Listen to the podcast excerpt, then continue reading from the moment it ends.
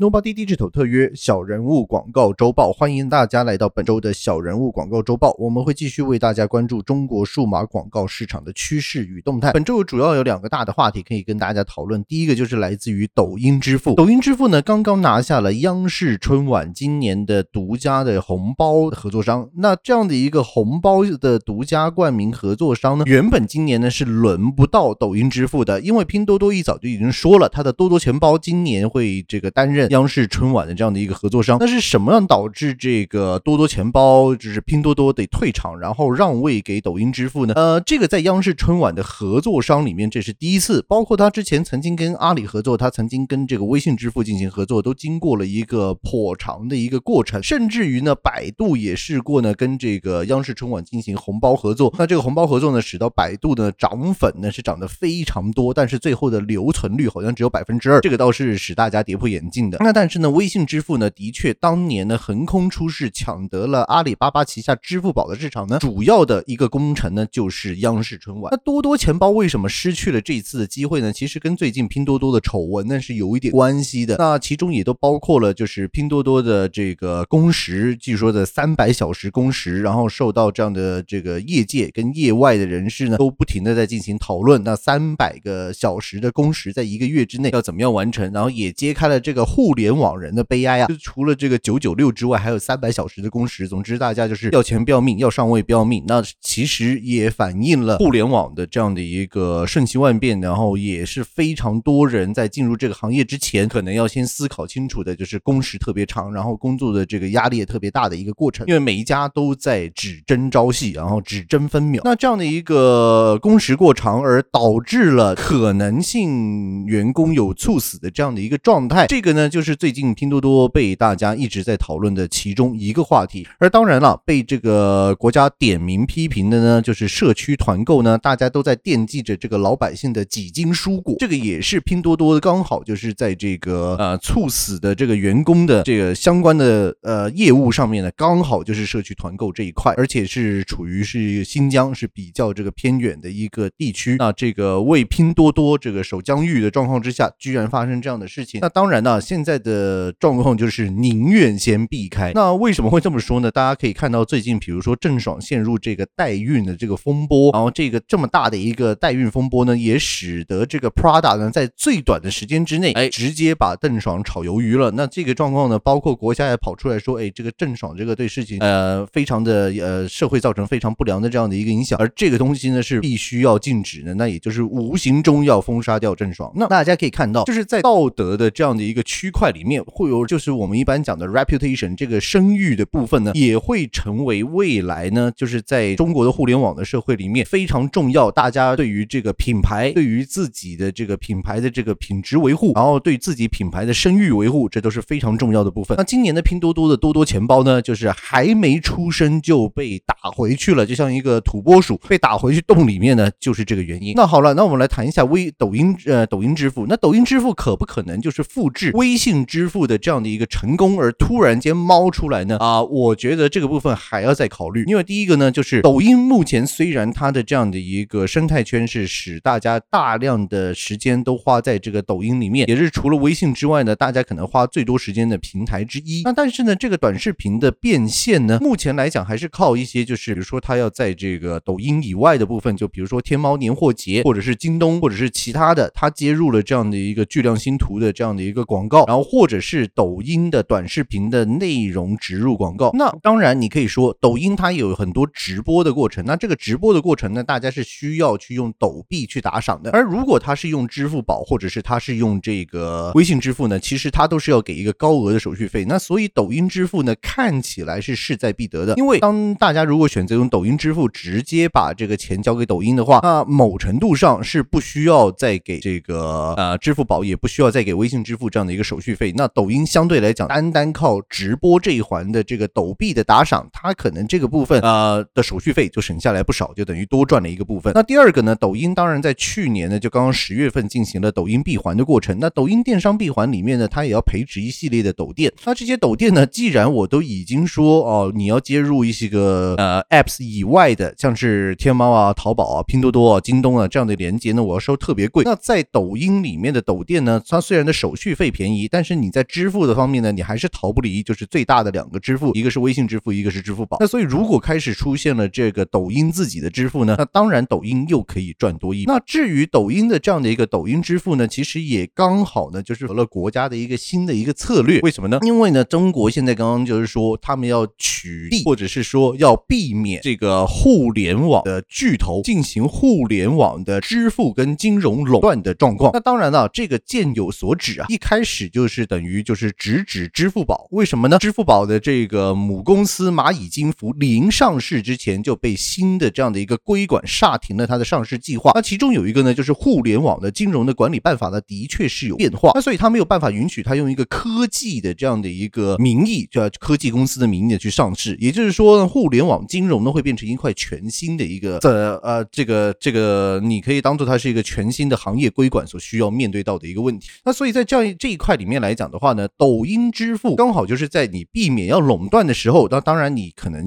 飘出来一个新的啊，或者是飘出来几个新的，那这个部分呢是有可能会受到鼓励的。那但是呢，当然抖音支付的场景未来可以用在什么地方呢？这个部分呢，大家还是要思考，因为现在目前来讲，除了数位化的这个人民币即将要上市之外，那你也可能看到就是呃，支付宝、微信之前已经被这样的一个银联的这样的一个闪付呢分走了一块的这个肉，那可能很多其他的支付也尝试要分这块肉走。那这个部分你就等于是把这个支付宝跟抖这个微信的现金流呢，其实也是斩却掉了一大部分。那这个部分斩掉的之后呢，那当然对于这个需要更多的这个资金运转的互联网公司来讲呢，也是需要考虑的一个范畴。那目前来讲，市场里面本身存在的像是美团支付，有一些朋友可能用美团用的特别多，那可能他叫外卖，或者是他做一些团购，他做一些其他的时候，他已经非常习惯，我是使用这个，我可能直接在美团里面用美团支付就行了。那同样的状况也是会发生在抖音里面吗？那抖音这个是第一个考虑的办法。那第二个呢，就是就算拼多多暂时输掉了央视春晚这一仗，不代表多多钱包不会找其他的方式再出来。毕竟拼多多目前来讲是电商里面的第三把交椅，那的对于他来讲，拥有自己的支付区块是非常重要的。那你可以看到呢，京东虽然没有太多的这样的一个努力摆在就是京东相关的支付，但是京东是有自己的京东支，呃，这个自自己的京东金融，它有这样的一个白条。那其实它其其实它在互联网的这一块里面的金融呢，它也是有所涉猎的。那所以拼多多在这一块上面一定不会就是哦，因为我失去了央视春晚，我就不继续了。这件事情是不会发生的。那所以呢，拼多多未来怎么样去推这个多多钱包呢，也是我们值得关注的。那毕竟拼多多是非常了解病毒式营销的这样的一个方法。那所以呢，未来也可以看一下就是多多钱包的一个状态。那同时呢，就是目前抖音支付可能会面对到下一个问题，因为字节跳动是有打算跟快手这些一样，它是有打算要在香港上市的。那到底我是把抖音拆出来做一个主要的上市区块，还是整个字节跳动做一个上市区块，就是连连这个可能西瓜视频、连今日头条一起打包？这个部分大家都要看。那这个部分大家看完之后呢，才能知道它的实际的存活率会有多高。那这个也是会大家需要考虑的部分。因为如果说是像是支付宝的母公司蚂蚁金服是被这个停止上市的话，那抖音支付这一块里面是否会触及到这个问题？还是因为抖音支付刚刚开始，它还没有触及到任何的互联网信贷问题，所以它可以绕过这样的一个监管呢？这个部分我们是有需要继续关注的。那这个是第二个部分。那最后呢，就是除了这个之外呢，B 站呢目前也有在香港上市的计划，据说会在三月，那就是哔哩哔哩这样的一个平台啊，也大家有看到它有申请了专利呢，就是这个我 B 站的一个支付。那未来这个 B 站支付什么时候会推出？怎么样推出呢？这个也是大家应该要关注的一个焦点。那所以呢，未来就是抖音支付的留存度会变成怎么样呢？那大家就要看了，因为毕竟呢，字节跳动的这间公司是非常有趣的，它是非常短时间去培植一个平台，但是它也可以很快的把你砍掉，因为刚刚就砍掉了悟空问答。那悟空问答在刚呃，在这个跟知乎的这个斗争之间呢，曾经是有一个非常巨量的补贴，直接从知乎呢就挖走了一些知识平台的大 V。那这些知识平台的大 V 呢，挖走之后，的确是带走了不少的一个粉丝。那但是呢，这个平台的这样的一个补贴结束了之后呢，这些大 V 呢，其实又回去了知乎。那所以呢，只导致呢，这个悟空这个问答呢，是一直没有办法靠自己呢去赚到这样的一个知识变现的一个钱呢，所以最后就被砍掉了。那当然了，抖音支付应该不会具有这个问题，因为抖音支付本身的目标可能暂时你可以把它当做是一个省手续费的一个过程。那但是呢，你不能否否认的，就是字节跳动其实随时有可能砍掉某一些就算是超大型啊、超巨型的一些的补贴的计划。那这个也是我们未来在这个张一鸣的手上呢，会继续要去观察的一个部分。好了，那这个抖音支付的部分谈完了，我们必须要谈谈的就是微信十年的部分。那张小龙又出来了，今年的微信呢，终于出了八点零的版本。八点零的版本里面呢，继续围绕着两个非常主要的一个话题，第一个就是微信视频号，第二个呢就是微信直播。微信视频号跟微信直播呢，这个我们在去年的年底的相关的节目里面呢，讨论了无数次了。那但是这次有什么不一样呢？第一个呢，就是微信视频号的这样的一个入口，它已经彻底打开了跟朋友圈一样的权重。如果大家现在进去这个微信的功能里面，你可以在就是在这个选择的这这个栏目里面，除了你看到这样的一个呃发现里面，你除了你看到朋友圈之外呢，另外一个你就直接就是看到视频号的入口。那这个是非常重要的一个部分，也就是说，在这个权重上面来讲，你可以直直接的通过这样的一个呃朋友圈以外的部分，就是视频号的部分呢，去吸引你的熟人进去你的这样的一个视频，甚至呢也会包括了这个就是附近的直播。根据张小龙的讲法呢，他的目标当然就是把这个直播呢变成一个每一个人可以随时轻松表达个人意见的一个方式。也就是说，我想开直播的时候，我只需要按开它，就看附近有什么人进来，大家就可以瞎唠嗑一阵。那或者是说，你的粉丝可以随时呢支援到你的一个动态。这个部分呢，蛮像目前呢就是 Instagram 呢在海外做的一个部分，因为 Instagram 里面你也是可以随时开直播，然后接下来随时可能 Instagram 上面的这个朋友就可以跟你来进行一个对话聊天的这样的一个过程。但是 Instagram 呢是不具备你现场打赏，你也不具备我把这个连接接下来摆进去这样的一个直播里面去变现的一个过程。目前的微信直播呢是全部具备这些功能，你一样有微信豆，然后你一样可以进行这个带货的一个过程。那所以呢，对于这个微信的未来发发展呢，这个是非常非常有用的部分。你某程度上可以把它当成就是把以前微商的市场呢彻底吃掉了，因为你有这样的一个微信直播，你有一个现场打赏，甚至于就是你个人只是像跟你的朋友啊这些去做一个啊有趣的互动，这些其实上呢都是可以去做到的。而且你要发现一些同城里面有趣的人呢，这个也是可以做到的。呃，因为为什么呢？因为之前像是陌陌那些，它的主要的一个直播，你也会看到一个距离。那这个抖音也尝试有做这一块，但是抖音的同城直播，大部分的人反而没有那么多的关注，因为实际上它的流量运算法是不一样的。那但是呢，你在抖音以外的部分，你如果你比如说去做这个直播，你今天像在微信里面去做这个直播的话，你很有可能就可能复制到前默默在同城直播里面呢取得的一些同城流量。那这个也是非常有趣的部分。那也就是说呢，未来的微信的直播主们或者是视频号的这个拥有者，他很可能他可以建立起一个就是在地当地地区的一个哎这个粉丝区块，而这些粉丝区块呢可以直接帮他变现。那当然了，同样的就是在这个微信的这个过程之中呢，还有几样东西也是非常重要的。第一个呢就是画风的一个变化。那首先呢，第一个这个画风的变化里面呢，你可以看到就是呃这个以往的一些动态，例如说你的这个动态，比如你发一个表情包过去，那目前来讲呢，微信可以呃做一些炸弹啊、心碎啊，就是它有突出荧幕的这样的一个过程。这个突出荧幕的过程呢，那当然对于大家呃喜欢用表情包的朋友来讲呢，也是非常重要的一个表达方式。那相信未来可能开放的表情呢会越来越多。那我觉得这个部分是大家可以去进行这样的一个观察的部分。那再来了，就是微信里面现在面对到的一个问题，也就是公众号，其实大家可能的这个留存度是非常低。一个人可能他现在目前这个有 follow 的公众号，可能他不呃不到百，就是不到二十个。那你这里面的就算是公众号，你有 follow 的，它这样的一个头条，你打开的这个比例呢，可能也不足百分之二。那所以在视频上面来讲呢，你当然呢是取代过去以图文为主的公众号呢，这个是一个很有可能的一个部分，因为毕竟大家其实都已经看习惯了。那所以呢，这个部分大家可以稍微去进行一个了解。那接下来还有就是微信本身的这样的一个过程也是非常重要的。为什么会说微信的过程是非常重要的？因为微信的开始取代了就是这样的一个小而美的过程。那为什么会说取代了这个小而美的过程呢？小而美其实对于很多的朋友来讲的话，它的一个主要的一个流程就是你在微信的世界里面，原本我是希望只接触到熟人。那接触到熟人之外，其实熟人之外的人我是不太去注重的。但是如果你微信开始做这个同城的相关的直播的时候呢，你开始会接触到你一些非熟人的区块。那这个部分呢，像是未来的目标呢，就是希望大家可以在这些位置去做一个处理，就是你可能接触到你熟人以外的人。我觉得这个来讲的话，是未来大家是非常重要，可能会。去面对到的一个区块。那还有呢，就是呃，微信也会想像以前的 QQ 呢，会出现一些就是状态。那这些状态呢，你可以变成什么在线啊、隐身啊、离开啊，然后请勿打扰啊，像这样的一些过程呢，其实未来呢都会出现。你这个部分其实，在 WhatsApp 里面有，或者你在 Line 里面有，但是你在微信里面出现呢，啊，就更有趣了。因为现在大部分人的微信呢都是公私两部分，你工作时候用微信，你私人的时候你还是得用微信。那所以呢，取得这样的一个状状态呢，是一个蛮有趣的一个部分，大家未来也可以看到。那最后呢，就是还有微信听歌的部分呢，也开始进行了一些视觉化展示。大家千万不要忘记，腾讯音乐本身就是跟这个微信是同一家的这样的这公司，就是这个 QQ 音乐本身就是同一家公司。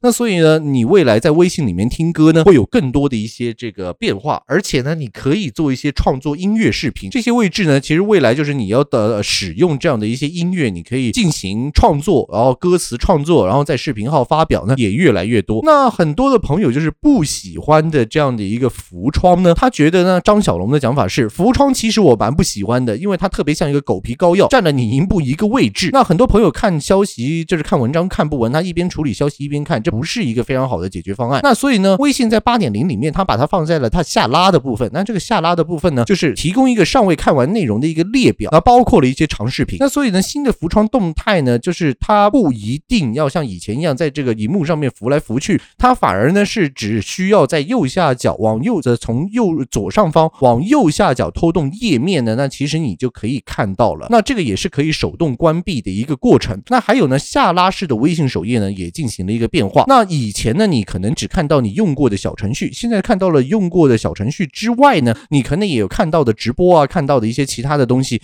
那这个部分呢，大家可以特别留意。那那红包的封面也可以跳转的视频号，这个部分呢，之后大家也可以去做一个特别留意的部分。那所以呢，微信的这样的一个大的更新，也相较于呢，微信就是未来十年的这样的一个新的目标，就是它怎么样去做一个取代，怎么样去做这样的一个动作的一个过程。那我们今天的节目就先讲到这里。那希望大家呢，可以在新的这样的一个呃抖音支付以及微信的视频号的更新里面呢，去取得一些自己有用的资讯。那如果对于中国数码市场广告里面有这样的一个需要的话呢，可以随时联系我们。我们的电邮是 info at nobody digital 点 co，然后我们的网址是三个 w 点 nobody digital 点 co。那欢迎大家随时联系我们。下个星期再见，拜拜。